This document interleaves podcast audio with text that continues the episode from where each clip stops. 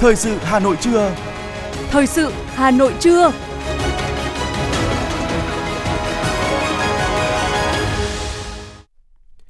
Võ Nam Thúy Hằng xin được đồng hành cùng quý vị thính giả trong 30 phút của chương trình thời sự trưa nay, thứ bảy ngày 14 tháng 1 năm 2023.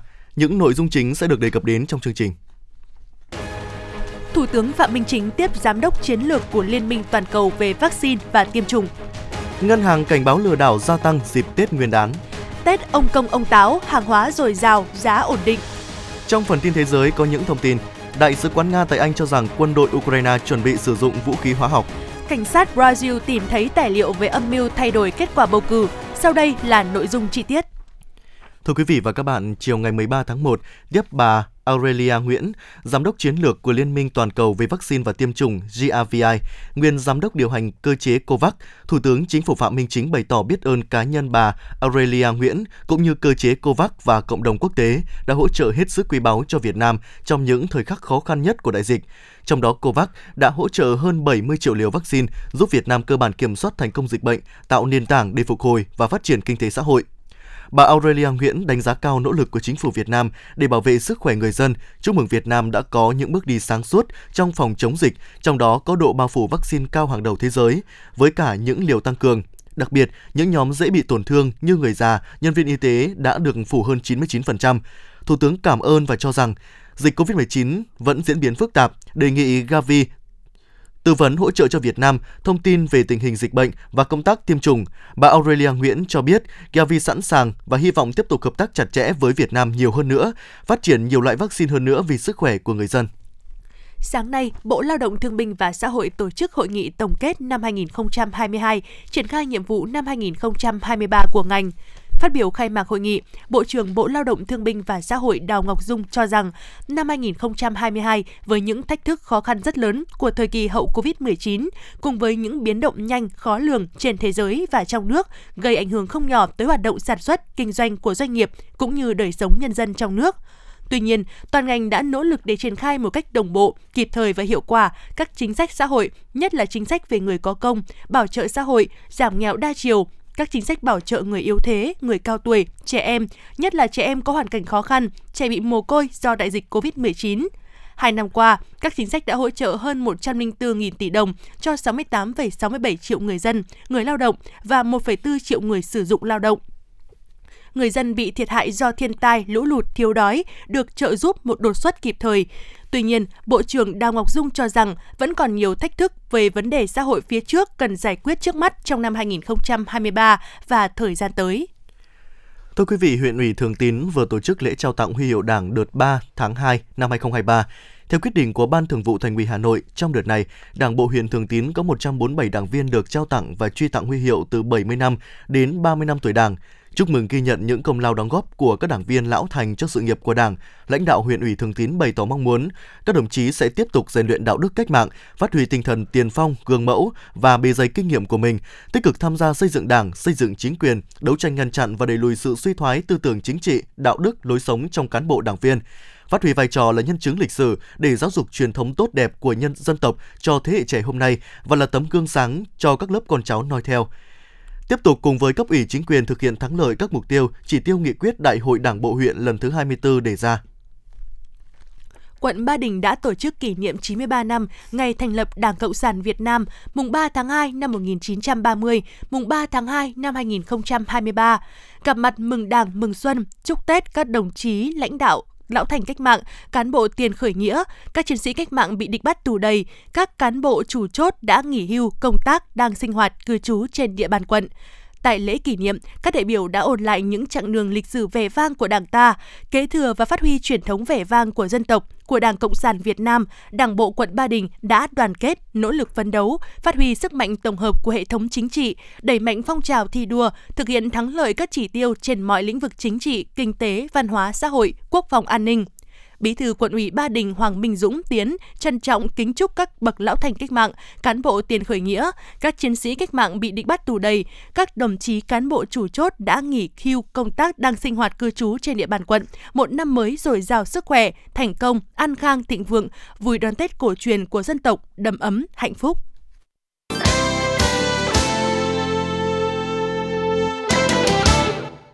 Những thông tin kinh tế sẽ tiếp nối chương trình. Tình trạng nghẽn, bao lỗi chuyển tiền online tái diễn trong những ngày cận Tết khi nhu cầu thanh toán của người dân tăng lên. Theo công ty cổ phần thanh toán quốc gia Việt Nam Napas cho hay, nhu cầu giao dịch chuyển tiền online của người dân vào dịp giáp Tết Nguyên đán năm nay cao hơn từ 2 đến 3 lần so với năm ngoái. Thời điểm này năm ngoái, Napas ghi nhận lượng giao dịch lên tới 15 đến 16 triệu giao dịch mỗi ngày. Nabas cho biết, mặc dù các ngân hàng liên tục đầu tư nâng cấp hệ thống, song cũng chưa thể tránh được một việc một vài ngân hàng bị quá tải dẫn đến việc khách hàng không thực hiện được giao dịch trong giây lát. Tuy nhiên, các ngân hàng đều có bộ phận kỹ thuật xử lý tình trạng tắc nghẽn nhanh chóng ngay sau đó. Thưa quý vị, nhằm giúp khách hàng nâng cao cảnh giác khi giao dịch với ngân hàng, đặc biệt là các giao dịch online và bảo vệ thông tin tài sản cá nhân, hàng loạt ngân hàng thương mại vừa đưa ra cảnh báo và tổng hợp các hình thức lừa đảo mới diễn ra gần đây đồng thời khuyến cáo tới khách hàng, các ngân hàng đặc biệt lưu ý khách hàng không thực hiện các hành vi bị cấm như mua, bán, thuê, cho thuê, cho mượn, mở hộ tài khoản thanh toán, thẻ ngân hàng hoặc thông tin thẻ, tránh tạo điều kiện cho kẻ gian lợi dụng thông tin, tài khoản, thẻ ngân hàng trong các mục đích giao dịch bất hợp pháp như tổ chức đánh bạc, mạo danh cơ quan công an trong dịp Tết Nguyên đán 2023. Tại kỳ điều chỉnh xăng dầu sắp tới, xác nhận với báo chí, ông Trần Duy Đông, vụ trưởng vụ thị trường trong nước, Bộ Công Thương cho biết, Liên Bộ Công Thương Tài chính sẽ điều chỉnh giá bán xăng dầu vào ngày 1 tháng 2 thay vì ngày 21 tháng 1 như thường lệ. Liên quan tới việc điều hành giá xăng dầu, mới đây Bộ Công Thương đề xuất phương án rút ngắn thời gian điều hành giá xuống 7 ngày, cụ thể sẽ vào thứ năm hàng tuần. Tuy nhiên, lịch này trùng vào ngày nghỉ lễ mùng 1, mùng 2 và mùng 3 Tết Nguyên đán 2023, nên thời gian điều chỉnh sẽ được chuyển sang ngày mùng 4.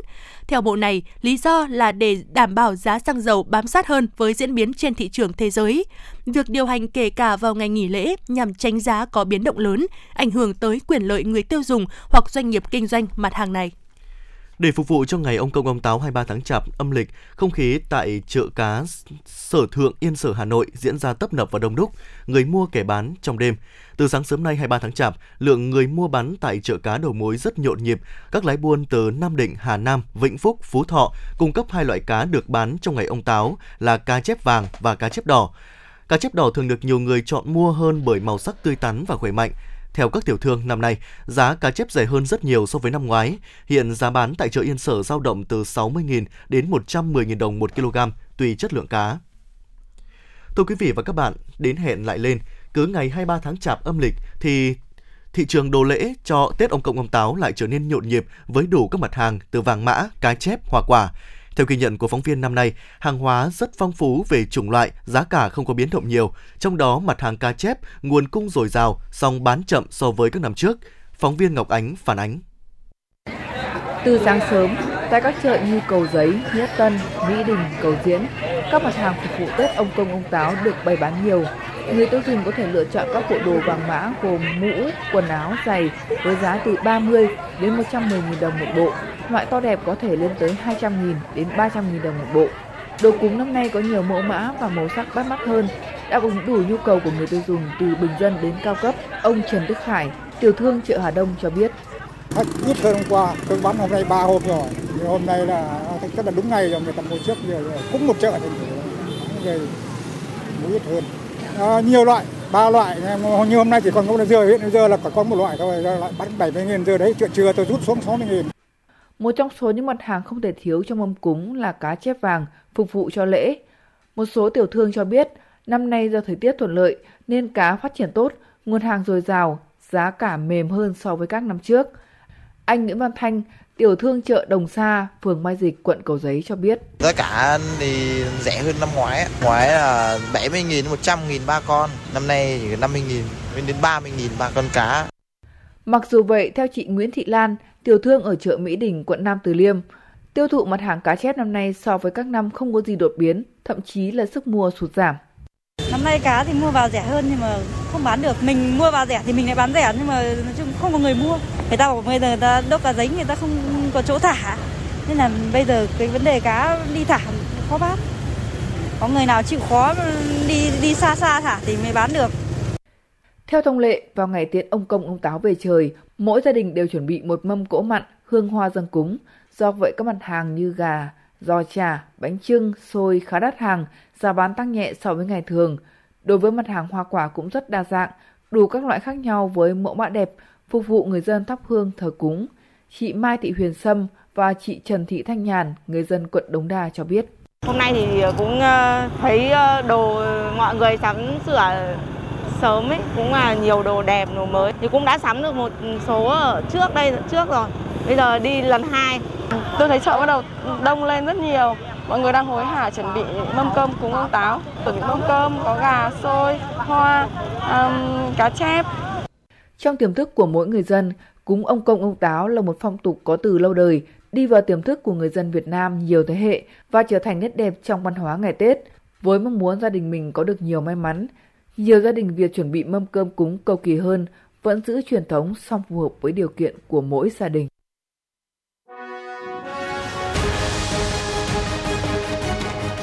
Thời sự Hà Nội, nhanh, chính xác, tương tác cao. Thời sự Hà Nội, nhanh, chính xác, tương tác cao.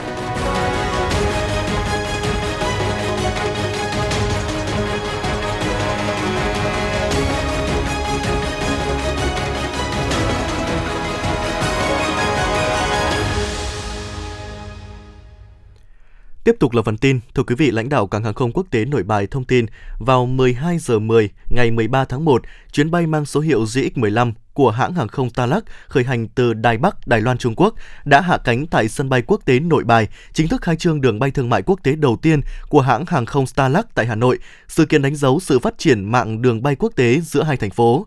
Đường bay Đài Bắc Hà Nội được Starlux Airlines khai thác với tần suất một chuyến bay khứ hồi mỗi ngày, thời gian bay từ Đài Bắc, Đài Loan Trung Quốc tới Hà Nội khoảng 3 giờ. Việc hãng hàng không Starlux mở đường bay tới Hà Nội sẽ kết nối thành phố trung tâm của một vùng đô thị lớn nhất tại Đài Loan Trung Quốc với thủ đô Hà Nội, mở ra nhiều cơ hội hợp tác phát triển du lịch, giao lưu kinh tế, văn hóa và giáo dục giữa hai bên. Theo thông tin từ Sở Y tế Hà Nội, trước tình hình các bệnh truyền nhiễm đang có xu hướng gia tăng, cơ quan này đã yêu cầu Trung tâm Kiểm soát Bệnh tật CDC Hà Nội tăng cường tuyên truyền phòng chống dịch bệnh, cũng như COVID-19, bạch hầu, sởi, sốt xuất huyết, tay chân miệng. Mặt khác, cơ quan này có trách nhiệm giám sát, phát hiện sớm ca bệnh, xử lý kịp thời ổ dịch, theo dõi chặt vấn đề vệ sinh môi trường, phòng chống dịch bệnh. Đồng thời, CDC Hà Nội cũng được yêu cầu tăng cường kiểm dịch y tế quốc tế, kiểm soát hành khách nhập cảnh từ các vùng có dịch, ổ dịch cũ, chủ động hoàn thiện các phương án phòng chống dịch, chuẩn bị cơ số thuốc, hóa chất, phương tiện, sẵn sàng bao vây, khống chế ổ dịch tại cộng đồng. Liên quan đến kiến nghị gia hạn đăng kiểm, Phó Cục trưởng Cục Đăng kiểm Việt Nam Nguyễn Tô An cho biết, tất cả các điều luật đưa ra đều loại trừ yếu tố chiến tranh và dịch bệnh. Để không phải chờ đợi lâu, ông Tô An khuyến cáo chủ phương tiện chủ động xem thời hạn kiểm định xe. Nếu tiện đường về quê, đi công tác, đi du lịch, thì có thể đưa xe vào trung tâm đăng kiểm ở bất kỳ địa phương nào để kiểm định. Việc này giúp người dân vẫn đảm bảo đăng kiểm đúng thời hạn, không phải chờ đợi mà giảm tải cho các trung tâm tại thành phố lớn. Với quan niệm trần sao âm vậy, người Việt vẫn thường đốt vàng mã vào những dịp quan trọng như ngày Tết, ngày rằm. Nhiều năm trở lại đây, việc đốt vàng mã đang ngày càng nhiều hơn. Ước tính mỗi năm cả nước đốt gần 50.000 tấn vàng mã. Hoạt động này không chỉ gây lãng phí mà còn tiềm ẩn những nguy cơ cháy nổ. Tại nhiều địa phương, dịp lễ Tết trùng với thời điểm giữa mùa khô nên nguy cơ xảy ra cháy nổ là rất lớn. Cục Cảnh sát phòng cháy chữa cháy có những khuyến cáo để đảm bảo an toàn phòng cháy chữa cháy. Thưa quý vị và các bạn, tuy là địa phương cách xa thủ đô, nhưng từ khi xây dựng thành công thị trấn đạt chuẩn văn minh đô thị, Tây Đằng như khoác lên mình một chiếc áo mới rực rỡ sắc màu.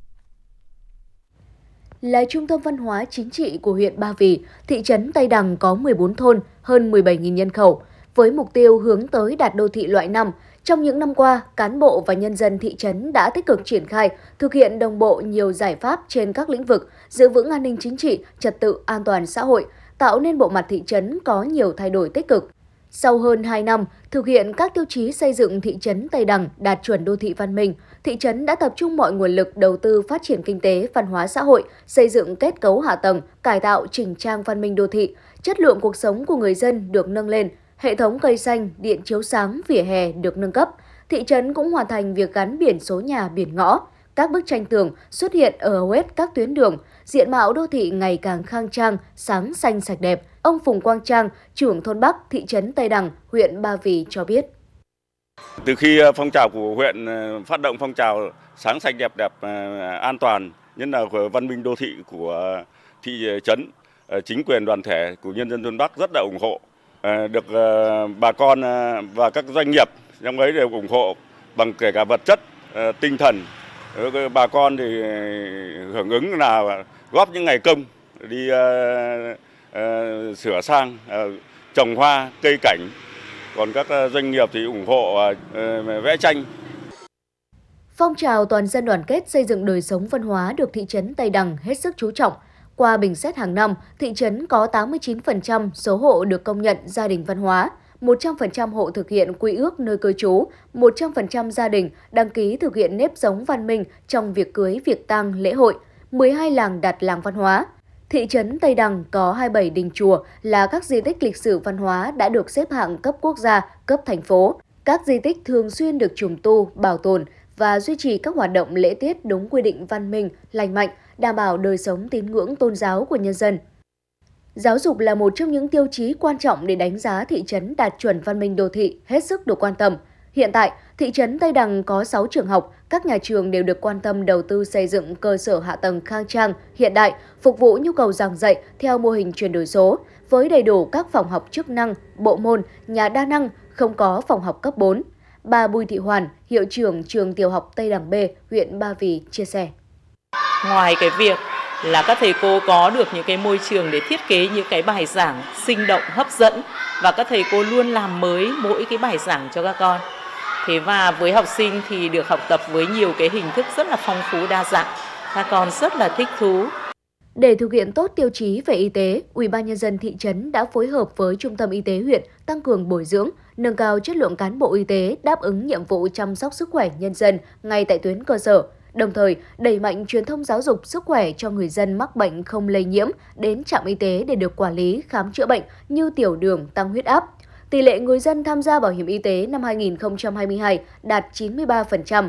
Trong thời gian tới, thị trấn Tây Đằng sẽ tập trung đẩy mạnh công tác tuyên truyền và đẩy mạnh nguồn lực của xã hội và nhân dân cùng chung sức tiếp tục phấn đấu và nâng cao chất lượng các tiêu chí của một thị trấn đạt chuẩn văn minh đô thị.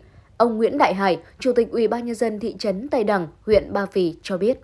Chúng tôi sẽ tiếp tục duy trì bằng những các biện pháp là tuyên truyền vận động nhân dân thực hiện tốt các, các cái ờ, tiêu chí về văn minh đô thị thứ nhất là về phát triển kinh tế xã hội thứ hai là đảm bảo cái an sinh xã hội trong ờ, cho nhân dân trong cái thời gian tới đây đặc biệt để bà con thấy rõ là được cái cái cái lợi ích của cái ờ, đô thị văn minh để cho bà con được hưởng lợi và cũng nâng cao cái đời sống vật chất cũng như tinh thần cho nhân dân của địa phương.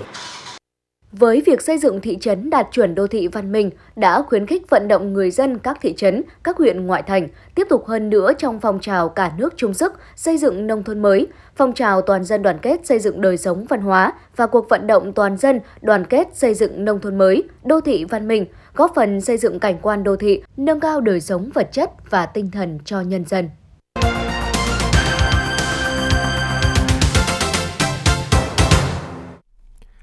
Thưa quý vị, ngày 13 tháng 1, sau 2 ngày xét xử, Tòa án Nhân dân thành phố Hà Nội đã kết thúc phiên xét xử sơ thẩm vụ án lừa đảo chiếm đoạt tài sản tại dự án 409 Lĩnh Nam khiến hơn 1.000 khách hàng sập bẫy.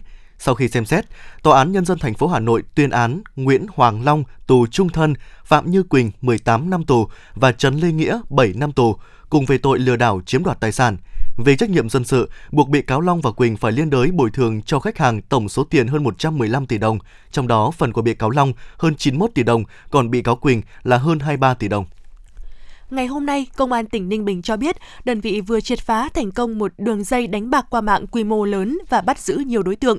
Theo kết quả điều tra ban đầu, từ tháng 8 năm 2021 đến khi bị bắt, Trịnh Việt Linh, sinh năm 1987, trú tại xã Đông Sơn, thành phố Tam Điệp, đã thuê Đào Huy Hoàng, sinh năm 1987, trú quận Thanh Xuân, Hà Nội, lập các website để tổ chức đánh bạc thông qua mã chuyển tiền của ví điện tử Momo. Ngoài ra, Linh còn thuê các đối tượng Bùi Tiến Lượng, sinh năm 1984, Nguyễn Xuân Lộc, sinh năm 1989, Lò Văn Lượng, sinh năm 2003, đều trú ở quận Thanh Xuân, Hà Nội để điều hành, quản lý và duy trì trang web. Khám xét khẩn cấp nơi ở của các đối tượng, công an thu giữ 5 máy tính sách tay, 2 cây máy tính, 10 điện thoại di động, hơn 300 sim điện thoại và nhiều tài liệu có liên quan đến hành vi đánh bạc.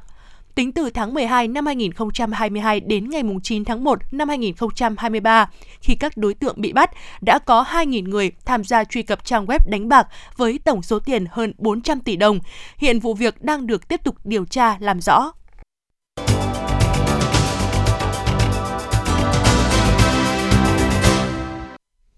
Xin được chuyển sang phần tin thế giới. Đại sứ quán Nga tại London cho biết chữ OB in trên các bình ga mà quân đội Ukraine định gắn vào máy bay không người lái tấn công có nghĩa là đạn dược có độc.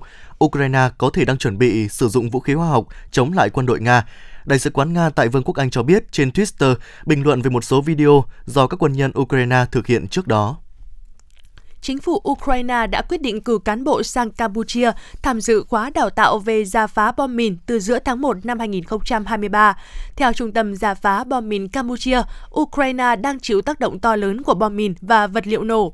Vì vậy, việc tham gia khóa đào tạo rào phá bom mìn tại Campuchia sẽ góp phần đảm bảo an toàn và khôi phục cuộc sống trở lại bình thường cho người dân Ukraine. Tổng thống Mỹ Joe Biden đã hội đàm với Thủ tướng Nhật Bản Kishida Fumio tại Nhà Trắng. Cuộc hội đàm, cuộc hội đàm diễn ra trong khuôn khổ chuyến công du đầu tiên của Thủ tướng Nhật Bản Kishida tới Mỹ kể từ khi ông nhậm chức vào tháng 10 2021. Hai bên công bố kế hoạch tăng cường liên minh với cam kết nâng cao năng lực gian đe và nhất trí mở rộng phạm vi của Hiệp ước An ninh giữa Mỹ và Nhật Bản sang lĩnh vực không gian cảnh sát Brazil đã tìm thấy dự thảo sắc lệnh trong nhà ông Anderson Torres, cựu Bộ trưởng Tư pháp dưới thời cựu Tổng thống Jair Bolsonaro.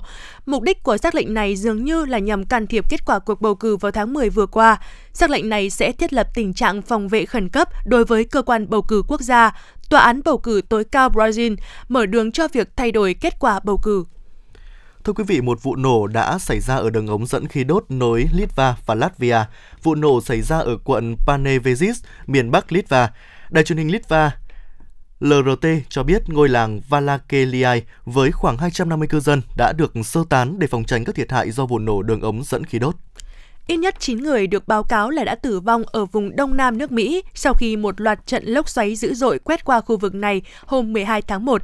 Trung tâm dự báo bão thuộc Cơ quan Thời tiết Quốc gia Mỹ đã nhận được 45 báo cáo về lốc xoáy trong các cơn bão, trong đó có ít nhất 5 báo cáo được xác nhận ở trung tâm bang Alabama, nơi phần lớn các nạn nhân đang được tìm thấy. Tại một số nước châu Âu, thực trạng thiếu nhân viên nghiêm trọng dẫn đến tình trạng các bác sĩ bị kiệt sức trên diện rộng. Một cuộc khảo sát do Hiệp hội Y khoa Vienna thực hiện hôm mùng 10 tháng 1 cho thấy hơn 2,3 bác sĩ ở thủ đô Viên của Áo thường xuyên cân nhắc từ chức. Những người được hỏi đã trích dẫn những vấn đề dường như không thể vượt qua của thực trạng bác sĩ phải làm việc quá sức và ngành y tế thiếu nhân lực. Số liệu sơ bộ do Cơ quan Thống kê Liên bang Đức vừa công bố cho biết, trong năm 2022, tổng sản phẩm quốc nội của nền kinh tế lớn nhất châu Âu tăng 1,9% so với năm trước đó, dù cuộc xung đột Nga-Ukraine, lạm phát cao và các vấn đề khác. Thưa quý vị, Ngân hàng Trung ương Argentina tuyên bố giữ nguyên lãi suất cơ bản ở mức 75% trong bối cảnh quốc gia Nam Mỹ này ghi nhận tỷ lệ lạm phát lên tới 94,8% trong năm 2022, cao nhất kể từ năm 1991. Ngân hàng Trung ương Argentina tin rằng việc giữ lãi suất cơ bản ở mức cao sẽ giúp kéo đà tăng lạm phát trong trung hạn và củng cố sự ổn định trên thị trường tài chính hối đoái của nước này. Cơ quan khí tượng, khí hậu và địa lý Indonesia cho biết trận động đất có độ lớn 5,3 độ Richter đã làm rung chuyển tỉnh Bengkulu, miền Tây Indonesia vào sáng nay. Theo cơ quan trên, tầm chấn trận động đất ở khu vực cách huyện Kao 55 km về phía tây nam và ở độ sâu 18 km dưới đáy biển. Hiện chưa có cảnh báo về sóng thần.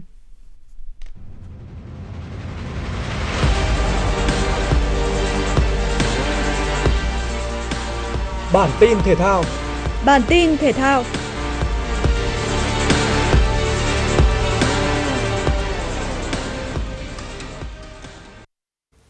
Tiếp đón Thái Lan ở trận lượt đi chung kết AFF Cup 2022, đội tuyển Việt Nam không lựa chọn lối đá thận trọng mà sẵn sàng đẩy cao đội hình để tranh giành không gian ở khu trung tuyến, chơi kiểm soát bóng ngang ngửa với đối thủ. Nỗ lực ép sân của tuyển Việt Nam được chuyển hóa thành bàn ở phút 24. Nhận đường tạt bóng từ Quế Ngọc Hải, Tiến Linh đánh đầu chuẩn xác mở tỷ số trận đấu. Bất ngờ bị dẫn bàn, đội tuyển Thái Lan nỗ lực dồn lên giành lại quyền kiểm soát và thế trận sau đó bắt đầu khởi sắc hơn cho thầy trò huấn luyện viên Puking. Phút 48, đường truyền dài của Theraton đã tạo ra cơ hội 10-10 để Boramet đưa trận đấu về vạch xuất phát. Đến phút 64, tiếp tục là Theraton với pha chọc khe để Peradon phá bẫy Việt vị, nâng tỷ số lên thành 2-1. Huấn luyện viên Park Hang-seo tung vào sân Văn Đức, Văn Quyết để tìm kiếm bàn gỡ. Để rồi nỗ lực của đội chủ nhà đã đổi lấy bàn thắng rất đẹp của Văn Thành phút 88. Hậu vệ 26 tuổi tung cú sút xa uy lực ngoài vòng 16m50 để cân bằng tỷ số. Hòa chung cuộc hai đều, đội tuyển Việt Nam gặp đôi chút bất lợi ở trận lượt về. Để vô địch, thầy trò huấn luyện viên Park Hang-seo phải thắng Thái Lan hoặc hòa với tỷ số 3 đều trở lên. Trận đấu sớm nhất vòng 20 ngoại hạng Anh là màn so tài giữa Aston Villa và Leeds United, hai đội bóng đang ở nửa sau của bảng xếp hạng. Đội chủ sân Villa Park đã sớm tạo ra ưu thế với bàn mở tỷ số của Leon Bailey phút thứ 3 và sau đó tới lượt Buendia nhân đôi cách biệt phút 64. Dù sở hữu thủ môn xuất sắc nhất World Cup 2022 là Emiliano Martinez, nhưng Aston Villa vẫn trải qua những phút cuối trận đấu đầy sóng gió và phải nhận một bàn thua từ cú dứt điểm của Patrick Benford. Dẫu vậy, chiến thắng 2-1 chung cuộc vẫn mang về 3 điểm trọn vẹn cho Aston Villa ở vòng đấu này. Cuộc tiếp đón Juventus với phong độ cao ở thời điểm hiện tại tưởng như sẽ là một thử thách khó khăn cho đội chủ nhà Napoli. Thế nhưng thực tế diễn biến trên sân vận động Diego Armando Maradona lại hoàn toàn ngược lại. Đội chủ nhà sớm có được bàn mở tỷ số ngay phút 14 nhờ công của Osimhen, trước khi chính cầu thủ này là người kiến tạo để Faras Kelia mang về bàn nhân đôi cách biệt cho Napoli. Dù Angel Di Maria mang về bàn rút ngắn cách biệt cho Juventus ở cuối hiệp 1, thế nhưng đó cũng là tất cả những gì mà các cầu thủ Juventus làm được ở trận đấu này trước khi phải nhận thêm tới 3 bàn thua trong hiệp thi đấu thứ hai. Lần lượt Ami Ransmani, Osimhen và Edris Emas lên tiếng, ấn định chiến thắng thuyết phục 5-1 cho Napoli. Kết quả này giúp đội bóng áo xanh thành Naples xây chắc ngôi đầu bảng Syria với 47 điểm, nới rộng cách biệt với câu lạc bộ đang xếp thứ hai là AC Milan lên thành 10 điểm trước khi nhà đương kim vô địch nước Ý làm khách của Leeds vào lúc 0 giờ dạng sáng ngày mai, ngày 15 tháng 1 theo giờ Việt Nam.